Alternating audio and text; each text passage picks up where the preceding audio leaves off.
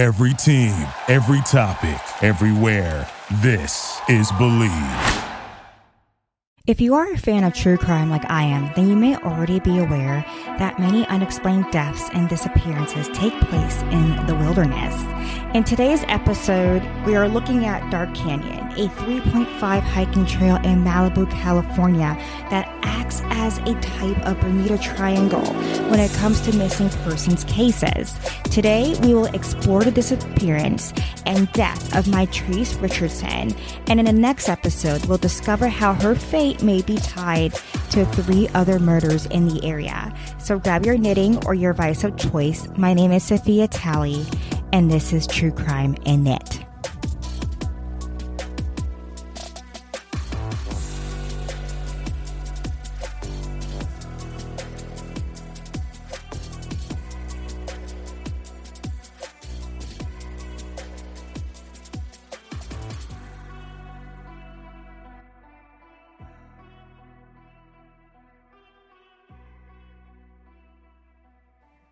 Beautiful Mitrice was born on April 30th, 1985 to parents Latrice Harris and Michael Richardson.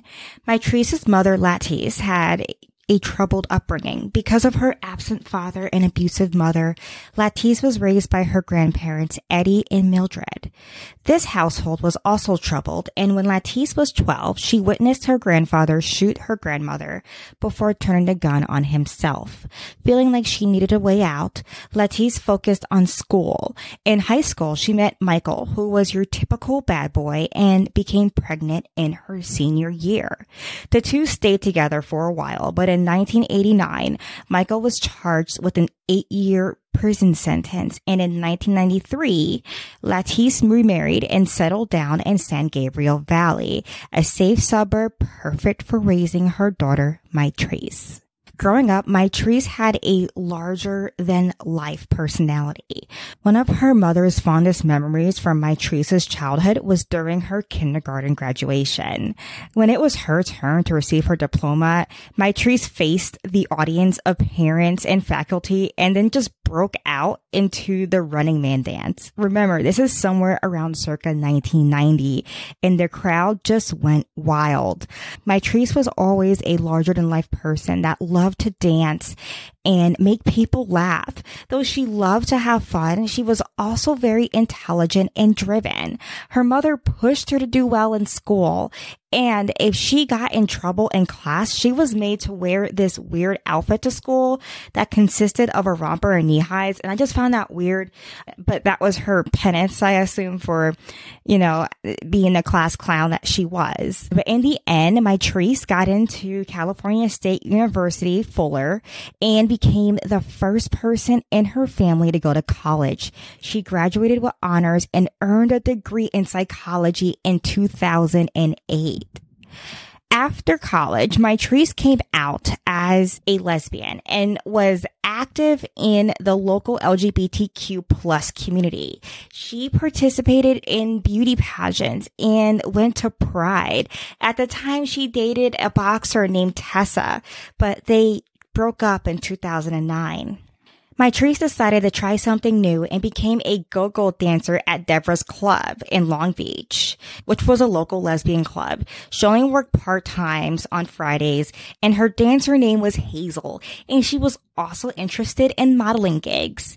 She even was a guest model at a Playboy Mansion party. Mitrice was just having a lot of fun, but her family was concerned about her lifestyle.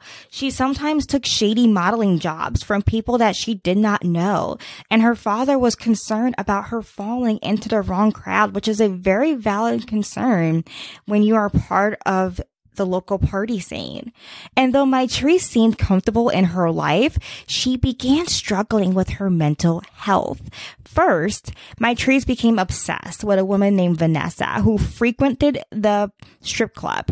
The feeling was one-sided and Mitrice actually showed up uninvited at Vanessa's birthday party in Las Vegas. And of course, she was asked to leave. And then Mitrice started posting strange messages on MySpace. LA Mag quotes one of these posts. Have you ever woke up at 7 a.m. crying on a Saturday because now you see the light, you see all the people lost in the dark? Welcome to my reality.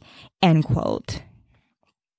These erratic messages got worse and her mother became concerned about her and her string of weird messages. And when Latrice asked if she needed help, Mitrice replied, I'm writing a book my journal because you told me I can be anything I wanted. You told me I was Miss America. You told me I was America's next top model. And now you know what I want to be when I grow up? Miss Mother Nature. Cause Miss America is a fake bleep joke along with everything else we see. So I'm trying to find my way to Michelle Obama to see if she will talk to Mr. Obama about creating my position within the White House. She went on to say, I feel joy, mommy. Not everyone has to die to live. I heard in the Bible Jesus dies so we can live forever. Now I prove the unlogic. End quote. So yes, Mitrice was not doing well during this time and her family was really worried. But before anything can happen, tragedy just strikes. And before I continue, join me as we have our first knitter mission of the season.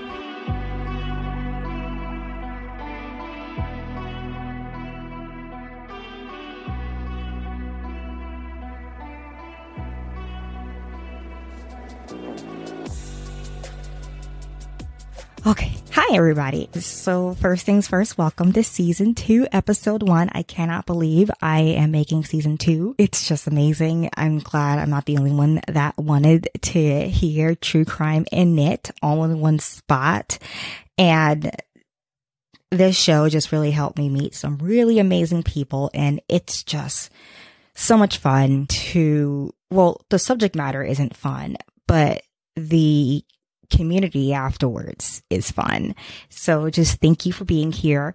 For our first intermission, I'm going to talk about this season's pattern. And for those who are new, who weren't with us last season, every season I try to have one of my patterns as our like official season pattern that we can work on together and post on my Discord, which is in the show notes.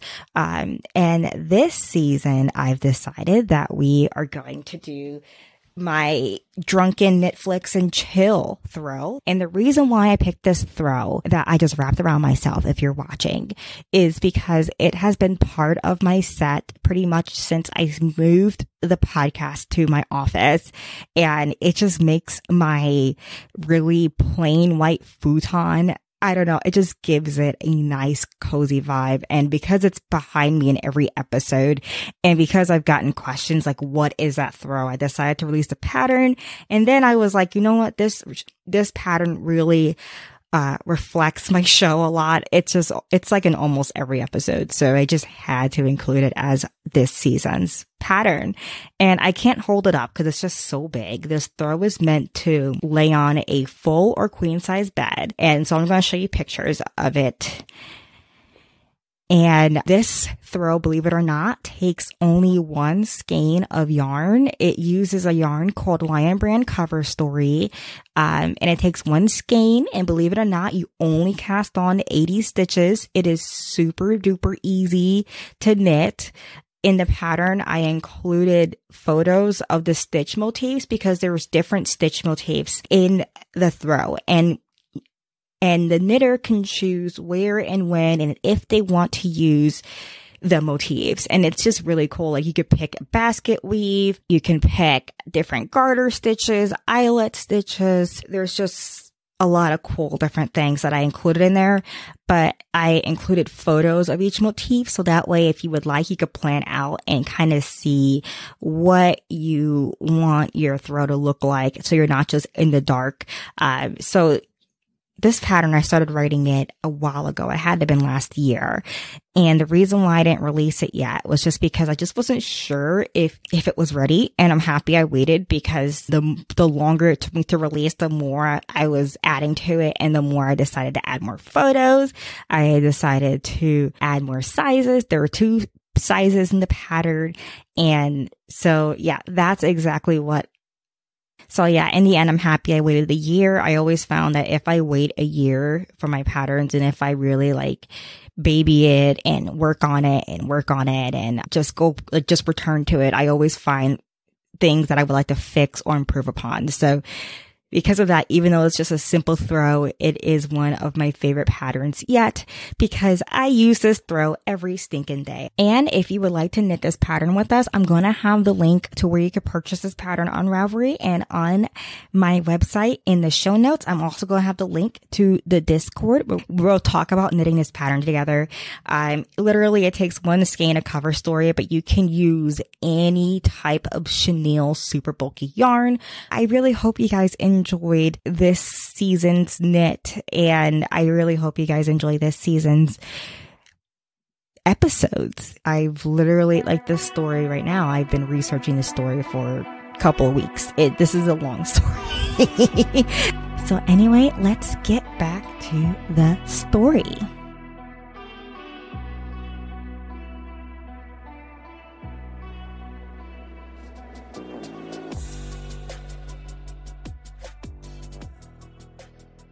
On September 16, 2009, Mitrice went to work at a freight company where she was an executive assistant. Her coworkers claim that she was in an unusually good mood. After her lunch break, Mitrice failed to clock back in. She stopped by her grandmother Mildred's house that afternoon, and then later there is evidence that Mitrice visited her Aunt Lauren's house. As someone has posted her hazel cards all over the front of her aunt's house, like in their porch area. And I think when they say hazel cards, I think they mean like her modeling cards.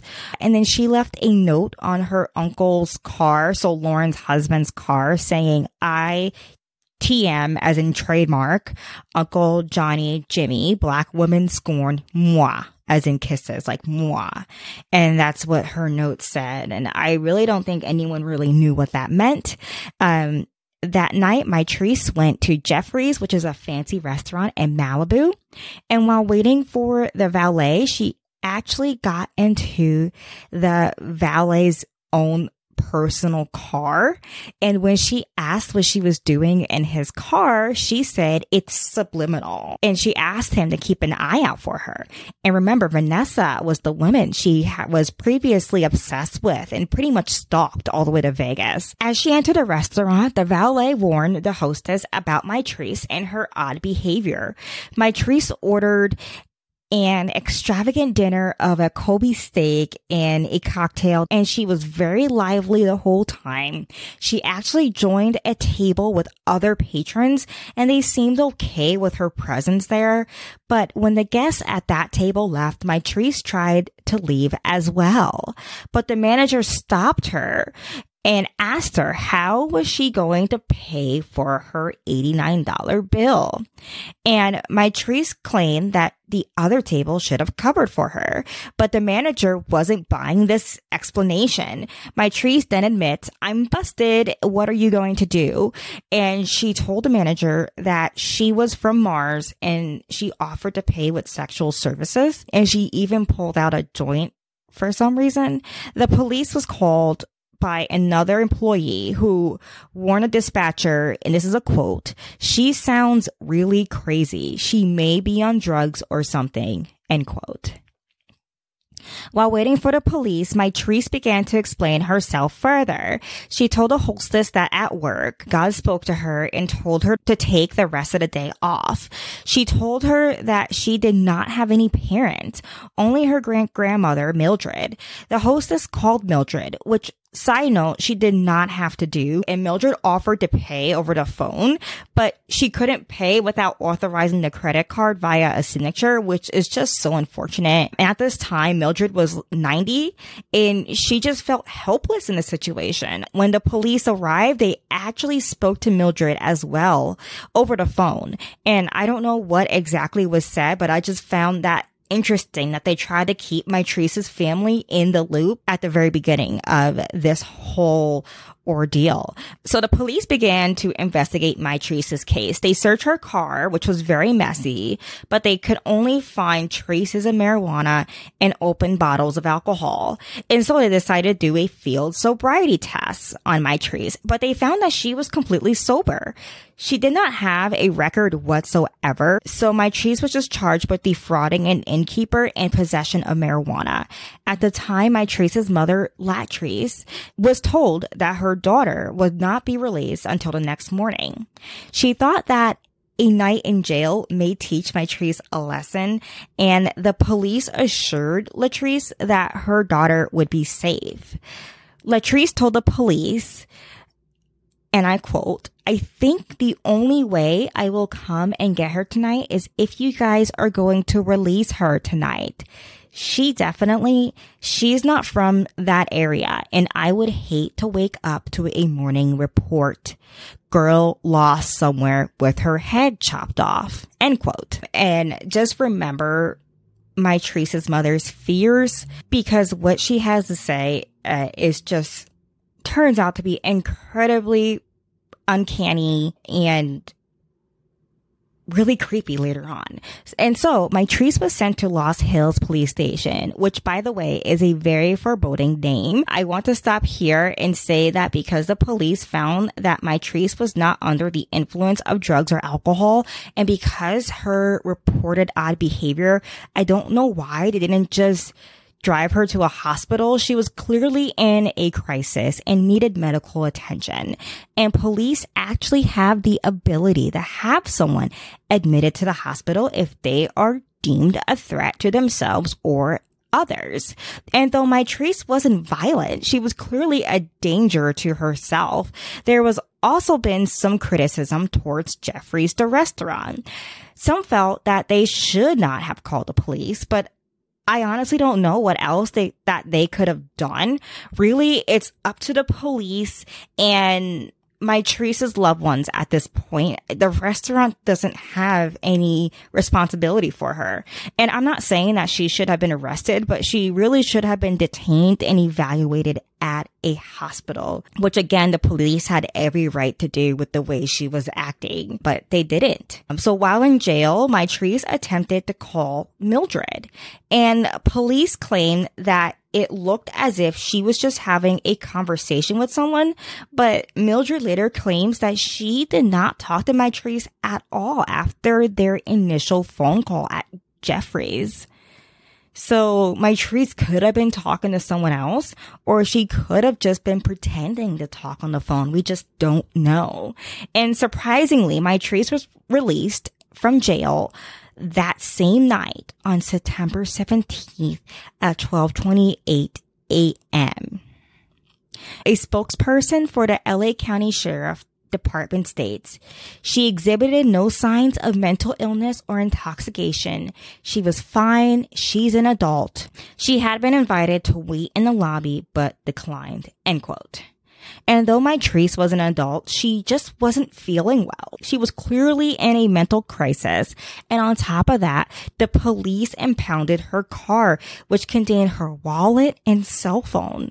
Just that fact alone just shows that Mitrice just wasn't fit to be allowed to leave on her own in an area that was strange to her without transportation or means of communication. Usually the police cannot make you stay without a charge, but in this case, the police were well in their right to detain Mitrice under 5150, which is code that allows the police to, and I'm quoting Family Education Resource Center here, 5150 is the number of the section of the Welfare and Institutions Code, which allows a person person with a mental challenge to be involuntarily detained for a 72 hour psychiatric hospitalization. A person on 5150 can be held in the psychiatric hospital against their will for up to 72 hours. End quote. And so Mitrice left into the night on foot. And the thing is, this station is not in a town square with resources and people.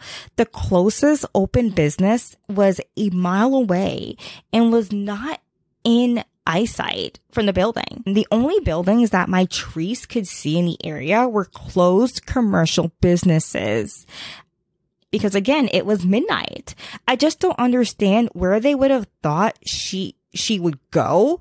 Um, one officer claimed that she said that she was that a friend was going to pick her up, but how would a friend pick her up if she also said she was talking to her mother? Like I, she never spoke to a friend and they knew that. So I just, there's a lot here that I just don't understand. I don't understand it. I don't think we will ever understand. As you will see later, it was really hard to get even close to the truth, let alone at the actual truth.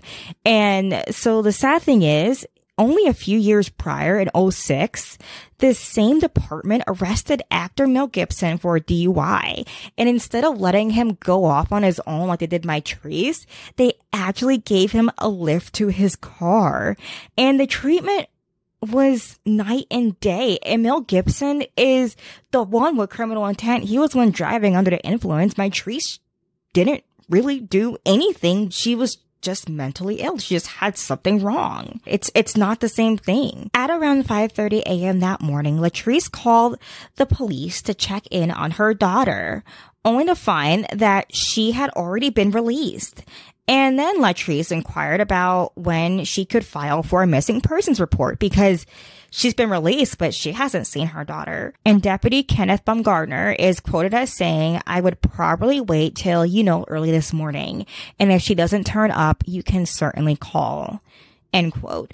A lot of people disagreed with Baumgardner telling Latrice to wait to do a missing persons report because as we all know, the first 48 hours of a crime like murder or disappearance was very critical. So to tell someone to wait when the person can be injured, stranded. Remember, she was just left to walk off on her own, essentially in the middle of nowhere. Um, this, the situation can go from just dangerous to deadly really quickly when you are walking by yourself in the dark or what if you're stranded somewhere. I mean, I hated that they told her to wait. And so I just want everyone to know that if you ever have to file a missing persons report, just do it. Don't don't listen to them when they said wait until the person turns up. Just do it. It's, they're just trying to get out of doing it because a lot of times the person just turns up on their own, especially when it's an adult. Anyway, an hour later, the Lost Hills Department receives a call from Bill Smith, who used to report for KTLA 5 News. Bill claimed to have spotted a female trespasser in his backyard who he described as a slim black woman with quote afro hair and Bill asked the woman if she was okay and she said I'm just resting. When Bill went back to take another look at the woman, she had already disappeared. It is believed that this woman was most likely Mitrice, who was trying to find her way back home. Two days later, the police began their search for Mitrice. Of course, if you are a true crime fan like I am, then you already know that two days later is already two days too late. We all watched the first 48, okay? We all know that evidence is harder to recover the longer you wait. And I just don't understand why the police weren't more proactive here.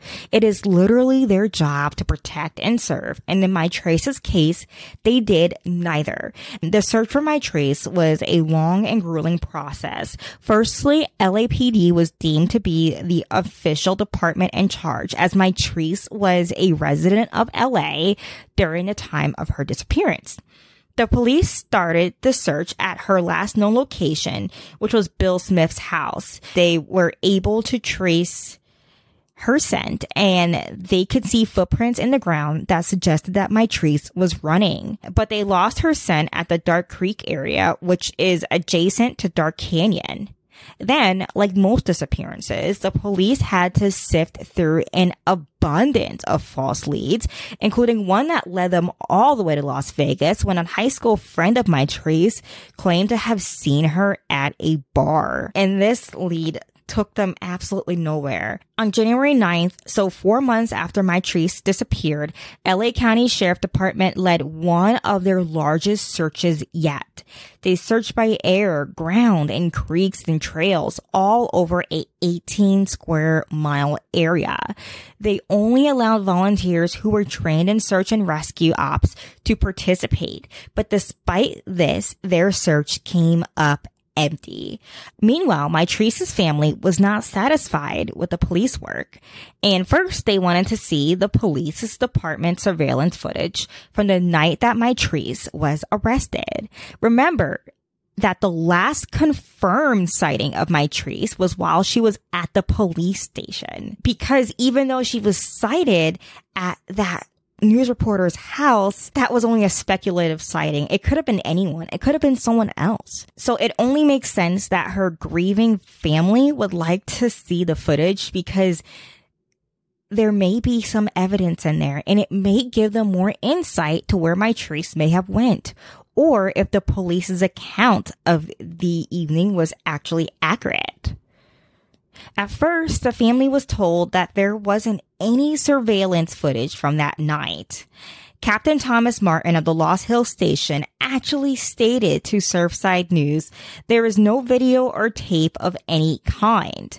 Now, this is just wild because it is a police station and of course they have surveillance cameras and they may not still have the footage months later, but at one point there would have been some footage.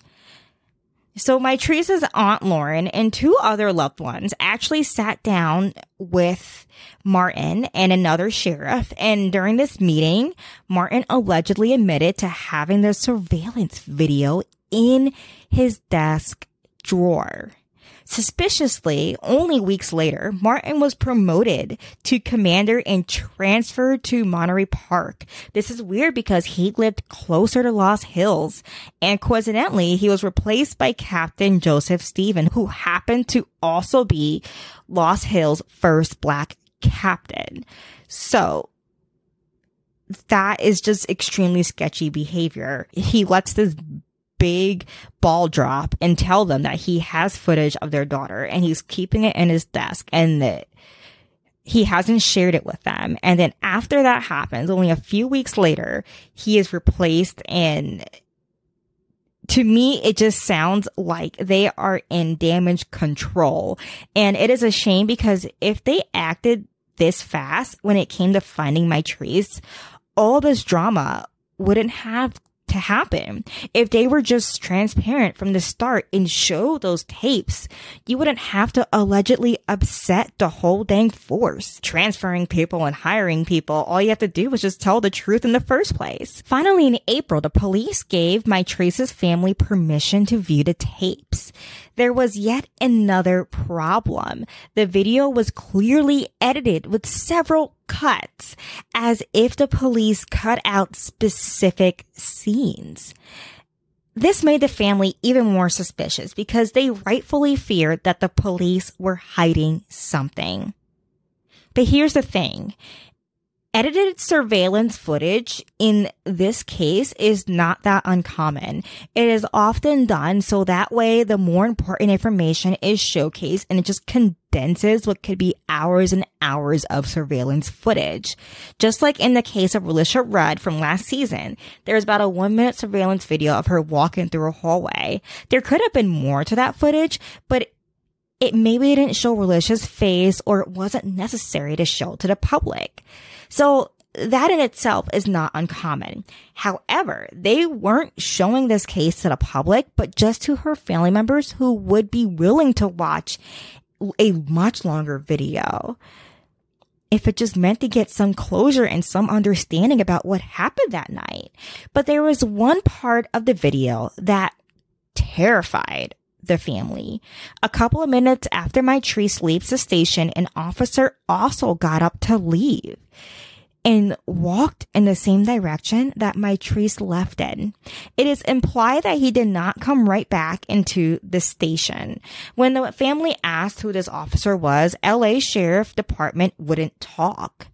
Mitrice's father says in reference to this footage, this guy leaves the building right after my daughter and they don't tell us anything about him. He could have abducted her, offered her a ride to the impound lot, left her for dead and come back for her. Maybe he didn't see her. The point is, why have they been hiding him? It's their job to get off their donut eating bleep and find the truth. End quote. Finally, someone at the station spilled the beans off the record and told the family who the officer was in the video. But at first, the deputy in question was actually transferred to a different location six months after the family saw the footage. This could have just been a coincidence, by the way, since it was so long after the family saw him on the footage. But oddly, the officer is quoted as saying to LA Mag, the night this nonsense happened, I was one of the guys that kept away from this, minding my own business. End quote. I just don't even know what to make of this quote. It could imply that something strange did happen that night, or it could have just been terrible wording on his part. I mean, just calling that whole night nonsense and saying that he was trying to keep away and mind his little business, it just makes me think something did happen and we just may never know.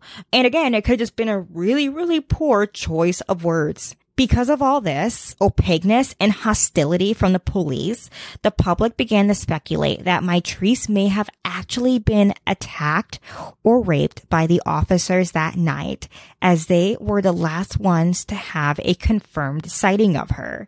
And the public became rightfully angry at the police because remember, this is in the LA area. And I swear anytime LAPD or a section of LAPD, like this is like the LA County Sheriff Office. So it's it's like it's not the city police department, but it's like the county department. But anytime LAPD or any of its like branches pops up in a case, I feel like ironically saying make a wish because LAPD have literally decades, if not a century of botching cases, corruption and police brutality towards minorities under their belt. From the Black Dahlia to Rodney King to OJ Simpson, there are just so many cases, high profile and lesser known that were just you know, jacked up. LAPD is actually revisiting some of their botched cases as we speak right now. And so they are at least trying to fix this reputation and better themselves, but only time will tell if they would stick with this or if they will go off the rails again. So to me, it's no surprise that the public is questioning the LA Sheriff Department's innocence and they are wondering if they should be suspected as well, especially since people rarely just vanish without a trace. I mean, it may seem like that if you follow true crime, but honestly, people are generally easy to track down, especially someone as bubbly and outgoing as and beautiful as Latrice. I just can't imagine anyone forgetting her if they encountered her somewhere. While this was happening, there was still volunteer searches for Mitrice being conducted by friends and family. One search party was led by Maurice Dubois, the father of Amber Dubois. In February 2010, 17 year old Amber Dubois was sexually assaulted and murdered by John Albert Gardner III while jogging in the Lake Hodges area in San Diego. Her body was recovered from the lake in early March. Because of the similarities in their tragedies, the two families leaned on each other and supported each other. So it was Amber's father's search group who found racially charged murals depicting nude black women, some who looked like Mitrice, freshly painted on a concrete drainage culvert. So just so y'all can visually picture this, a culvert is a large concrete wall with two small tunnels at the base of it. Well, it can have any number of small tunnels, but this particular culvert had two small tunnels at the base of it. And the tunnels allow for water to drain away from a certain area. And on this wall is just this lewd painting of black women with big round afros. And above the tunnel, it says enter the afro. And the artist wrote on the right of the wall. In the center of a painting, there is a black woman coming out of a certain part of the human anatomy. And on the ground, the artist spray painted land of the afro. And you can view this mural at your own risk in the show notes, but I just want you to know it is disturbing. And the more you look at it, the worse it gets. And I'm going to try to put it not safe for work blur on it as well because it is pretty graphic and it's ugly. Yes, I said it. It is an ugly painting and the artist needs to work on his color theory and anatomy skills. Now, anyway, this mural is located close to the house of Bill Smith. And remember, he was the retired news reporter who spotted a woman fitting Mitrice's description, resting in his backyard, it is generally thought that someone painted it in hopes that the search team would find it. So yes, someone most likely painted it for clout and most likely made the women in the mural look like Mitrice just for attention you know, a lot of weirdos come out with dumb ways to get attention during a missing persons case. Usually it's just a false tip or by creepily inserting themselves into the search. But this is the dumbest cry for attention I've ever saw. And I'm just going to leave it at that and not give it any more of my attention. But also in the months following her disappearance, my Mitrice's family filed a complaint against LASD with the Office of Independent Review. And the Office of Independent Review essentially work to investigate police investigations. They're a private entity that is used for this purpose. Before the official report from the Police of Independent Review was made public though, there was a break in Mitrice's case. On August 9, 2010, two rangers were patrolling through the rough terrain of an abandoned marijuana farm that had been raided by authorities three weeks prior.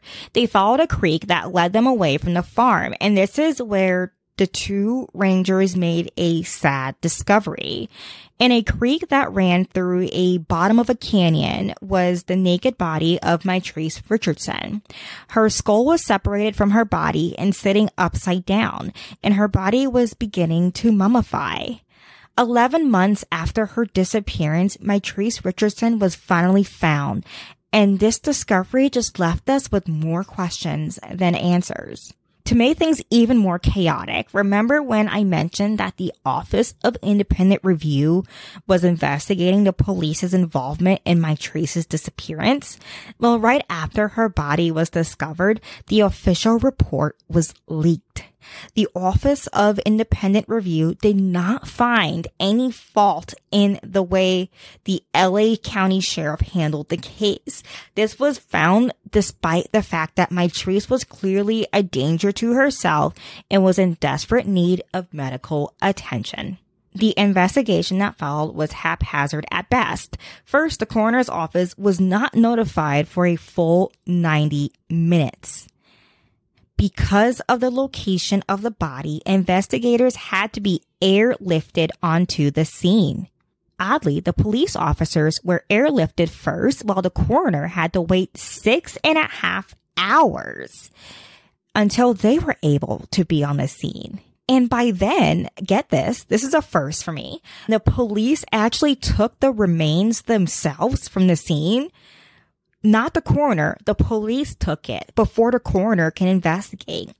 And despite the fact that they are not supposed to do this because, you know, that's not their job, they even brought the remains back to the station. Because again, this is not their job. They completely botched this by leaving behind some of Mitrice's bones and by completely destroying the death scene.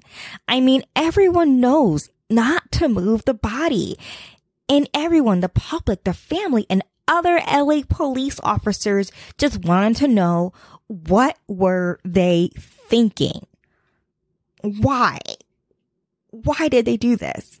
The LA Sheriff Department seemed to have the answer for everything but that though. The coroner was unable to determine the cause of death, but don't worry, the sheriff department jumped in and said that she most likely died from oak tree poisoning or a rattlesnake bite. The thing is, there is no solid evidence that humans can die from oak tree poisoning. Usually only livestock and animals, things like that are affected by oak tree poisoning.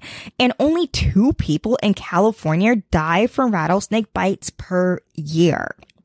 But Say if this is true, that would mean that Mitrice would have been able to climb through the rough terrain without proper gear and died in a creek. Oh, and remember how Mitrice was found naked? Well, the LA Sheriff Department also determined that animals had removed all of her clothing. That night, my Mitrice was wearing a belt, tight jeans, socks, sneakers, two shirts, and a bra with hooks and underwear. And all of her clothing was found intact and undamaged. Firstly, there are still humans on this earth that cannot unclip a bra. I wear one every day and I struggle. I don't understand how an animal like a raccoon could have finessed all of her clothing off without damaging it and then throw her clothing into the canyon. One of her items of clothing were actually hanging over like a tree as if it was placed there by someone tall enough to place an item of clothing there, not a raccoon. There was also problems with the way her body decomposed.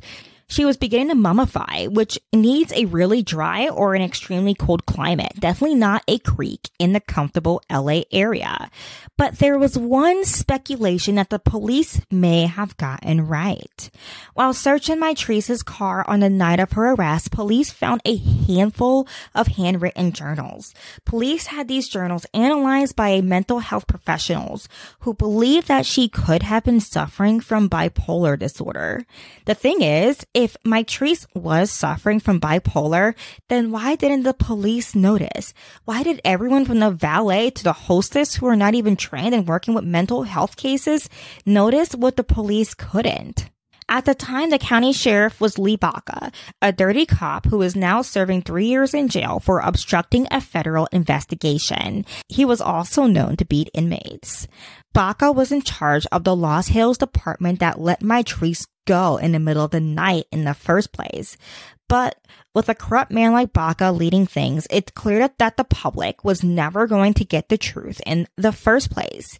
It's just sad. If only someone else was in charge, then maybe we would have had more information at the time. Maybe Mitrice would be alive today, happy on her medication and enjoying her life once again. That's the part of this story that really digs deep into my soul. All that was needed was a psych eval. If the police had just had her evaluated, Mitrice will be alive today. In late 2010, Latrice met with Sheriff Baca to request that her daughter's remain be exhumed and re-examined. Baca claimed that the FBI agreed to this and agreed that Mitrice's case looked like a homicide. Baca promised to add a wanted alert on the county's website, and he also promised to post a reward for any information leading to any breaks in the investigation. Surprise, surprise though, Baca never did this, and the FBI said that they never told him that they agreed to exhume her body. In 2011, Mitrice's parents were awarded $450,000 each in a wrongful death lawsuit against the LA County Sheriff. In 2015, the family asked the Office of the California Attorney General to review the case. Our current VP, Kamala Harris, was the Attorney General at the time, and in their review, they didn't find any fault in the way that the police handled the case. But in 2016, they reopened the case again and they concluded that there was insufficient evidence. And so that is the case of Mitrice Richardson. It's a case that really goes round and round. And when it stops, you are in the same exact place that you were when it started. I really want her body to be exhumed and examined outside of LA. I want the family to use a private coroner because as you can see, the people that worked this case just could not be trusted. Whether it was incompetence or foul play, we may never know. My name is Safiyyah Talley and this was True Crime and Knit. For more information, including show notes and sources, please visit www.thedrunkknitter.com slash true crime.